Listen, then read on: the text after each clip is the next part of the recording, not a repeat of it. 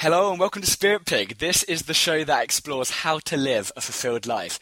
I'm Duncan CJ and today I'm speaking with Sean Stephenson, aka the three foot giant. When Sean was born, doctors predicted he would die within 24 hours because of a rare disorder that stunted his growth and caused his bones to be extremely fragile and prone to damage. But by the time he was 18, he had broken more than 200 bones in his body, and simple things like sneezing could result in fractured collarbone, broken ribs. And so, despite these huge challenges, he decided that he wasn't just going to survive, he was going to have an absolutely remarkable life. And since then, he has just gone on and inspired millions and millions of people around the globe.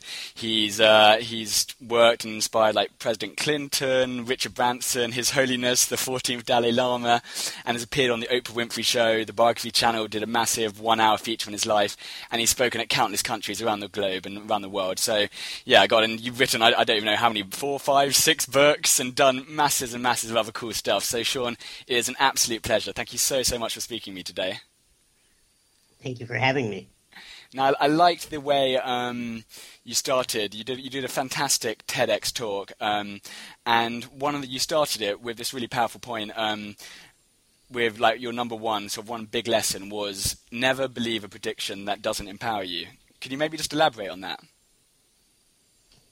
Well, it's actually drum. It's drummed up a lot of uh, upset in people, which is interesting. This concept that you're going to be given a lot of labels in your life throughout the course of your life. You're going to be given labels that are empowering and you're going to be given labels that are disempowering. And the reason why my mentality has always been never believe a prediction that doesn't empower you is because if you're given the prognosis of death, let's say, early in your life, what good does it serve you to believe that? Because if you are going to die, then just believing you're going to die is only going to accelerate the process as well as pull down your spirits. If you are going to die, but you don't want to believe that, you have a fork in the road. Maybe you end up dying, but you go out feeling strong and like you did your best. Or you actually recover and your will and your imagination and your determination actually cause a uh, a bend in what everybody thought you were going to be headed for. And now you're on a new trajectory because of that attitude, because of refusing to believe that negative prediction. You survive now. All the analysts, all the doctors, and the experts say it was a quote miracle. It was spontaneous, and and meanwhile, you know it's because you didn't believe that negative prediction, and it, it upsets people because I ever since I said that on that TED talk, um, I've read thousands of comments from people around the world saying that's ridiculous. You have to believe negative predictions, or your life can go in all kinds of crazy directions. And my mentality is no, no, you don't. If somebody says this business is not going to work, your body's not going to survive, this relationship can't work. Like when you start believing in other people's fears, it it becomes so difficult to navigate your own life. I mean, I really believe that it's hard enough to navigate your own fears. You cannot let into your mind other people's because then you're just going to be bombarded with the world's fears, and that's that's going to stop you from going after what you want. Be exhausting as well. yeah, you're like you said. There's there's enough yeah. going on in our heads anyway. Like let alone taking in from every sort of direction. Why why is pity, in your opinion, one of the most dangerous things around?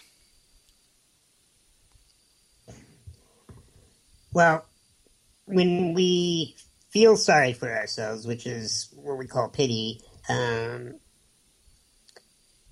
we we have no access to our personal power.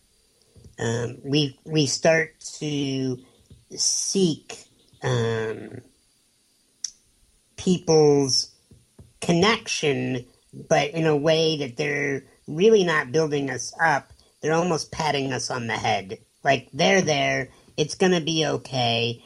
And that form of attention, while it might feel better than no attention, is actually more damaging than no attention.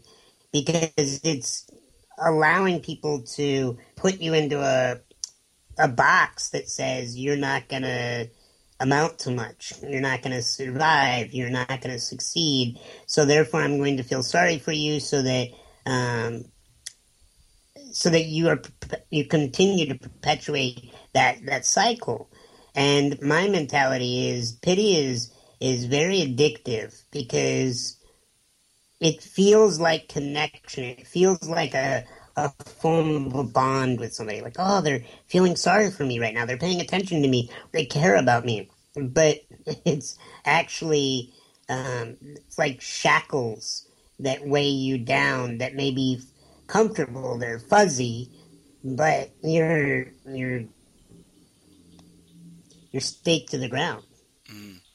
And like I didn't mention in the introduction, but I mean, you you're like a doctor, you're a therapist, you've you've worked with you know thousands and thousands of people. Like, what? It's just a question that's just you know come to my head just when you're saying that. Like, what is are some of the biggest? I don't know self-sabotaging things, or what, what's like a recurring theme that you see coming up again and again and again that we're all doing necessarily like we're all you know shooting ourselves in the foot and you know and stopping us from living you know our best sort of life. Yeah, um, one of them that I see a lot because I work with um, a lot of entrepreneurs that are successful in one area of their life. Maybe they made a lot of money. Um, what they oftentimes will do is they will pour all of their attention into one area and neglect the others. Um, that's a form of self sabotage um, because let's say the we can boil all of life into three categories: health, wealth, and relationships.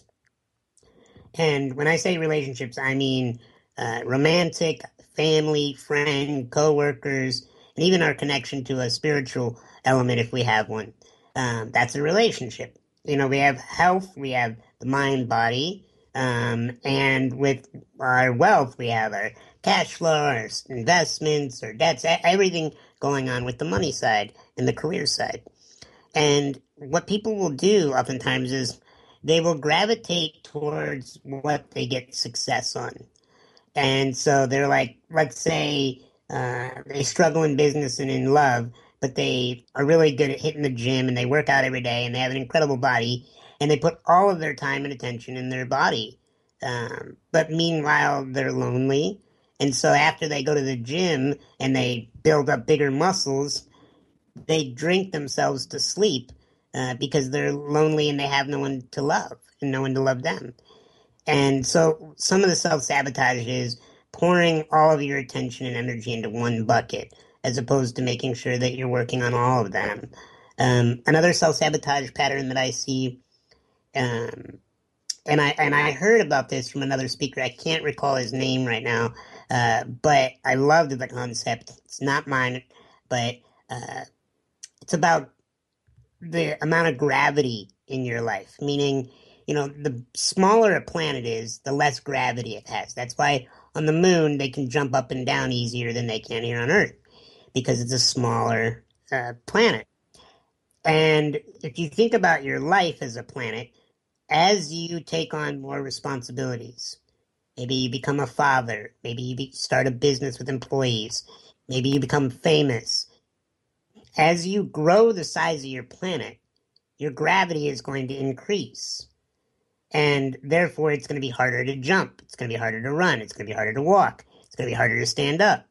And that's not fun at first, especially if you haven't built up the muscle strength in your life to do those things. And switching out of the metaphor into the reality of it is people will become successful. They'll make a bunch of money or they'll make, they'll, they'll get a bunch of fame or they'll have a family. And then they'll start freaking out that what if I can't sustain this?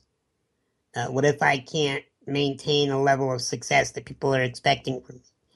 And if their fears start creeping in and their doubts that they're not going to make it at, at, continuing at that at that um, level, then what they do is they their brain goes, "Hey, path of least resistance.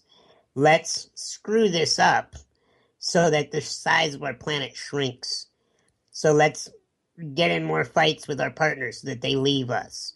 Let's um, let's spend a bunch of money uh, unwisely in our business so that we don't have um, the capital to keep our doors open. Let's do whatever it is that we can shrink back the size of our planet, shrink back our obligations, shrink down our responsibilities, shrink down people's expectations of us. And so then it feels good again. We, we feel like we can breathe again because less eyes are on us, less responsibility is called uh, upon us. And so we think, oh, that's so great. I, I'm back to a small planet. I can jump easier and run easier, but at your own expense. And so a self sabotage pattern I see a lot, and I see it in my own life still to this day, is when things start to go well, it's very easy to start to freak out because the pressure increases, the gravity goes up. And you have to be prepared for that. And there are certain things you can do to get ready for the gravity. You know, you can work out your muscles because you know it's going to be harder. It's like when those athletes wear weighted vests when they're working out, or they put those heavy donuts on the baseball bat and then they swing over and over, or they throw a medicine ball if they're in basketball because then that's heavier than the actual ball. And they're preparing for the future. They're they're training the muscles to say, look, this is going to get more intense. You better be ready. So then when it finally does get intense, you you know how to handle it because you trained for it. Yeah. And that that's a lot of what I see in the self sabotage category. Do you find that uh, because I mean, are, so many of the self sabotage things are so many of them done almost unconsciously? Like a lot of us don't even realize we're doing it until it's already halfway down the process. We suddenly realize, oh god, you know, I keep on getting into the same bad relationship or the same toxic work environment, and and actually we don't all have enough consciousness realization to actually realize in the process until it's too late. Is that is that a big problem? Well, absolutely. I think that almost all self sabotage is unconscious. I don't think anybody consciously says, "Hey, I want to go bankrupt." sure. hey, I, would I'd like a messy divorce. I'd like, you know, I, I don't think unless you have some kind of masochistic tendencies um, that anybody wants to consciously hurt themselves or others.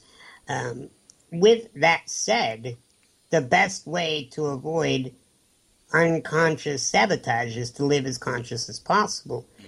is to pay attention to your actions, pay attention to your words, pay attention to your behaviors. Keep constant tabs on yourself. Uh, I was thinking yesterday about this concept of how the ego runs the show the moment you think the ego isn't running the show. When you know the ego is running the show, you have control over it.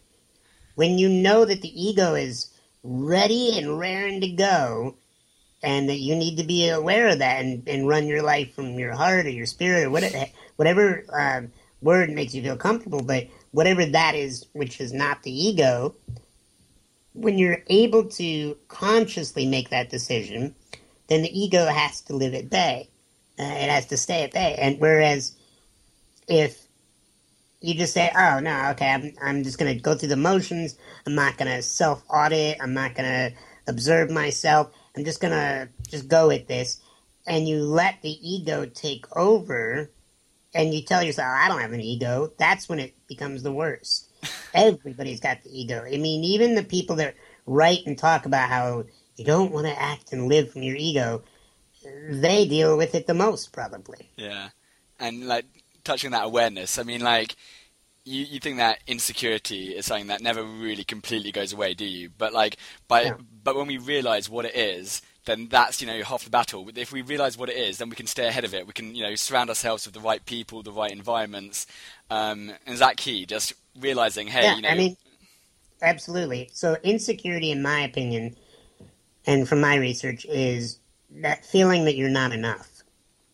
And when you don't feel like you're enough, I'm not tall enough, I'm not smart enough, I'm not wealthy enough, I'm not, I'm not attractive enough, I'm not uh, powerful enough, confident enough. Whenever you feel like you're not enough, then you start to go down in a downward spiral. And your decisions and your choices and your belief systems, everything starts to swirl around that I'm not enough. and that's the root uh, the root of the insecurity. And so what I've found is that because I went on a long journey to figure out how to get rid of insecurity. How, how do we um, how do we banish pull it, it out of us? Right. How do we kill it, extract it? Right. Thinking like a guy, you know. We're, we're, how do we assassinate this? Um, whereas, whereas I found that you can't. You can't get rid of insecurity. All you can do, and you already alluded to it, is you can stay ahead of it. You can keep it dormant. And the way you keep it dormant is through great self care. That when you take good care of your mind, your body, your spirit, when you're exercising, you're eating right, you're hanging out with positive people, you're listening to great programs like this, you're immersing yourself in an environment and a set of daily routines and rituals uh, that build you up, then your insecurities they don't flourish. They don't run. They don't. They don't surface to run the show, and that's just how I've seen it. If I if I could find something else that would be better than that, I would be talking about it. But everything I found that said it was going to eliminate insecurity that wasn't based on that was just a parlor trick. Mm. And it didn't last. And trust me, I've got a doctorate in hypnosis. I got a background as a trainer of NLP. I, have gone to so many different courses where, I, where I was either told or um, hinted at that this was going to get rid of your insecurities. And what I found is it helped.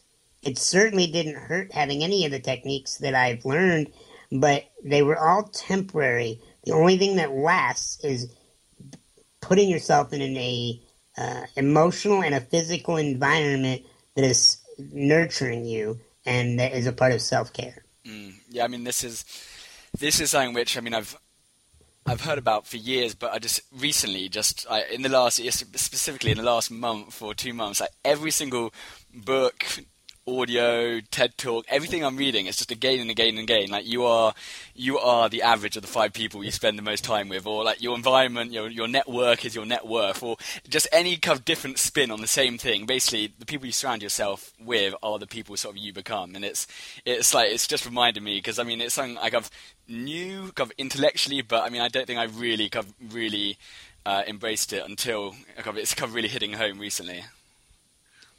And it, it's something that I am still to this day, even though I'm writing the books and teaching this stuff, um, I'm still having to put into practice. You know, I'm uh, every year that goes by, I probably have to take out one or two people in my network that have just become toxic. Maybe they're not negative, but maybe they're scarcity driven or they're or they're um, you know they're underhanded. They're not they're not above board in how they live their life. And it pains me to eliminate them because i may love them i may care about them. Um, but when you let a toxic uh, behavior continue to be a part of your existence you you start to take it on yourself. And so you have to constantly be pruning the garden of your friendships. Mm. and touching on a second ago when you when you were talking about sort of eliminating like earlier. It immediately made me think about um, what we were talking about, sort of. Uh, eliminating sort of insecurity, and you were trying to banish it once and for all, and actually realizing that's the wrong approach. Think that actually applies to a lot of the things which are um, maybe uncomfortable and scary in our life. Like when you said that, I immediately thought of like fear as well. Like, do you think that's almost looking at the wrong way? Like trying to banish fear once and for all is kind of missing the point. It's more like actually recognizing it, seeing, hey, seeing fear for what it is, and then by having that sort of awareness, you know, seeing it, then you can then just work around it, or you can then use the fear in like a positive way. Like you, you use that insecurity, and then you can, I know, build on it, stay ahead of it. Like, do you think? Not just insecurity. Do you think that applies to many things, like fears, like lots of other things which are, I know, scary, uncomfortable, but it's about how we actually view them and actually use them. Yeah. Well, I can tell you, like, the ego as an example. The ego is something that you can harness like a horse and ride it. And, you know, you can use your ego to, com- you can compete with your ego. So, like, um, whenever you have a doubt in the morning about can I do this? Go to go to war with that doubt. Not war, but go into competition with that doubt and be like, you know what? Let's see. Let's see who wins today. Is it going to be this doubt or is it going to be my my dream, my vision that I have here? And see what can you do today to prove that doubt wrong. Um, another thing with your ego is you can harness it to be like, you know what?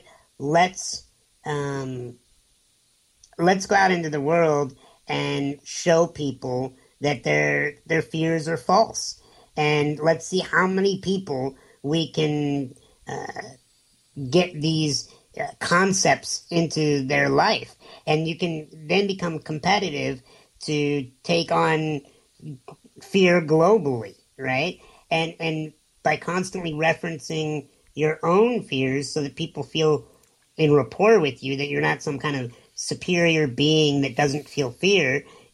And it's quite the opposite. You admit that you're dealing with this, and and now now you can get into dialogues with people. So I don't think it's about eliminating. I think it, it, you can harness it. You know, when I look at when I look at my life and the things that I've done, the the stuff that I'm most proud of is the stuff I didn't know if I could do or not. You know, it, it was the stuff that I, I had a lot of doubts over. You know, I'm not proud that I brushed my teeth because I knew I could brush my teeth. You know, I'm proud that I have a beautiful marriage because there was a period in my life where I thought, you know, is is there a woman out there that would love me the way I want to be loved? You know, I'm proud of the business that I've grown because there was times in my life where I thought, you know, who would want to hire me? And same thing with my health and my friendships. The, the things that I'm proud of are the things that I didn't know if I could do or not. And the things that I'm excited about in my future are the things that I'm not quite sure if I'm going to be able to achieve. That's awesome. And I know that you are um, a big believer and practitioner of visualization. Can you maybe describe why, yeah, why why you're a big believer in visualization, and maybe give some examples of things like you visualized? Sure. So visualization alone, just so we're clear, is not the cure all end all be all. I I think a lot of people misunderstand visualization. Um, they think that if, if the moment you start visualizing something, the universe rallies behind you and then it happens immediately. Um, it doesn't really work that way. I think that visualization is a part of it's it's a tool that needs to be in your tool belt but it's not the only tool that should be used. Um, so what I think visualization is important for is it activates the imagination. And when we are kids, we are encouraged to use our imagination. No one thinks we're crazy if we have an imaginary friend. No one thinks it's crazy if we want to play in the woods uh, we're soldiers, or or when you know kids are playing like like house and they're drinking tea that's not really in the cup. You know, when we play out those games as kids, it's it's seen as normal activity, not weird at all. But if you and I got together and said, "Hey, want to have an imaginary tea party?" you would be like, "What? hey, you want you, you want to go in the woods and pretend we're like we're soldiers in World War II?" Like people would be like, "What?" but it activates the imagination when we start visualizing things. When I, you know, I have a niece and she's two years old, and when she's playing tea party and she thinks she's drinking that tea, she's visualizing, you know, that she's feeding her teddy bear and she's feeding me, and there's no food there, but she's actively engaged. Now, speed that up to to an, your adult days, and when you're actually wanting to achieve things of, in your career and your life, you have to activate that same part of you. And that visualization is locking into something that you want in your mind. And then it's not just thinking about it logically, it's also bringing it into the emotional space, dropping down out of your head. And as my wife Mindie Kniss always talks about, she's like, the power is in your heart. You know, that you you have to emanate a feeling from your body that then drives you. It's not just an intellectual heady thing. And in NLP, they talk about how imagination trumps willpower. That if you and I go into a goal and you don't see it, feel it, believe it, but you work hard on it, and I see it, feel it, believe it, and I work half as hard as you, uh, you'll quit at some point, and I'll keep going because that imagination, that inner image, as uh, Maxwell, Dr. Maxwell Maltz in Psycho Cybernetics talks about, that inner image drives us. And it's, it's also why you see if somebody thinks of themselves as like the the little chubby kid, and now they're like 45 years old, and, and they're like, I'm always going to be the little chubby kid, then it doesn't matter how much weight they lose. Internally, they still feel like that chubby kid, and it's only a matter of time that they're going to want to prove that that's who they are. So they'll fall off the diet, they'll just slowly stop exercising, and then they're back to gaining the weight and think, see, I knew it, I'm the chubby kid. Mm. And that's because the human brain is equipped with a right machine. We want to be right. And, and, and the question is, what do we want to be right about? So, like, I want to be right about being a, a world thought leader that gets the human race to uh, stop being so insecure and start acting from other spaces. And so, therefore, I take actions and I see that and I work on it. And when I get down and out, I have to remind myself, no, you're a world thought leader. Get back up. The world needs you. And, and that, that imagination has to be sparked because willpower, no, uh, willpower uh, is not enough on its own. It burns out. Willpower has a short half life. And, it, and if you try to will yourself into something, you'll get explosive energy, but it won't be long lasting a clean burn. Yeah, absolutely. And you, I mean, you touched on it just then. I mean, I was going to say about a little bit about like legacy and like what kind of mark you want to leave on humanity. But like, yeah, what what, what is your legacy going to be? Well, I love what the late Wayne Dyer said. I don't care if you remember me. I care that you remember what I taught.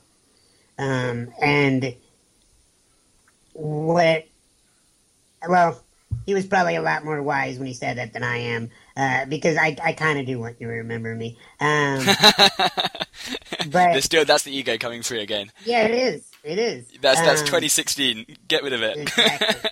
exactly. Come back to me in a few years. We'll see if I care anymore. Um, but really, ultimately, what I'd love my legacy to be is that uh, Sean Stephenson was the individual that rid the world of insecurity.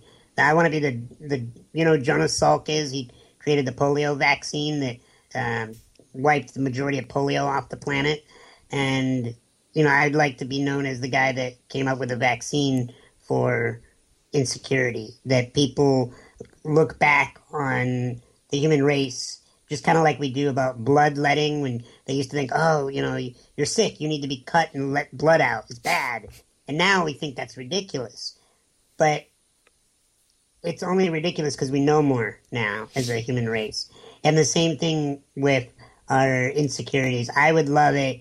Let's say we'll go out 80 years into the future and uh, people look back and they're like, you know, little children are talking to their parents saying, is it true people actually committed suicide? Is it true that people actually had eating disorders? Is it true? And all the self driven ills of the world that can be stopped uh, um, or dramatically decreased that, that they do because I uh, started a movement that said you are in control of your reality based on what you put your attention on. Great answer. What does a fulfilled life mean to you? Uh, for me personally, it means that I had a lot of fun. Um, I, I find that if I'm not having fun, I don't want to play. Uh, I don't want to even get involved in something if I can't see an angle on it that could be fun. Um, and if I get to live out a life that is just filled with tons of different fun moments, and specifically fun moments that cause growth and contribution, where uh, I feel like I grew as a person, I, I evolved, as well as I gave back uh, that is tremendously fulfilling. When when you when you know that you uh, you created something that made somebody else's life run a little bit easier or more effortless and and help them reduce suffering that that feeling is incredible. And what is one thing all our listeners can do today that will have a massive positive effect on their lives uh, create a when life works list sit down with a pen and paper and write out a set of actions in your life when your life was working what were you doing um, were you getting up at 6 a.m.? Were you working late? Were you, uh, what kind of exercise regimen were you on? What kind of diet were you on? Uh, who were you hanging out with? What were you reading? What were you watching? And put together a list of about, I don't know, maybe about 16 different things that you can do that are action oriented, that are self care based, that take care of you. And then pick four of them a day to work on. And if you achieve nothing else, just do those four things in one day, and your insecurities will have no power over you because self care is the cure to insecurity. Last but not least, how can people stay in touch, find out more about you and your work? Where can we send them? Uh, SeanStephenson.com. That's S E A N S T E P H E N S O N.com. Um, I have a book out called uh, Get Off Your But, spelled B U T, all about your excuses, but I don't have the time. Um, and uh, I host uh, a lot of stuff on my uh, Facebook page. So if you look me up on Facebook, I have a pretty sizable following, and I do a lot on social media to help people out absolutely free. Sean, thank you so much for today. I really, really, it's been yeah, it's been absolutely fascinating. Thank you so much for giving up your time, and yeah, I'm gonna I'm gonna be going back listening over this one a couple of times. So I really appreciate it. Thank you. My my pleasure.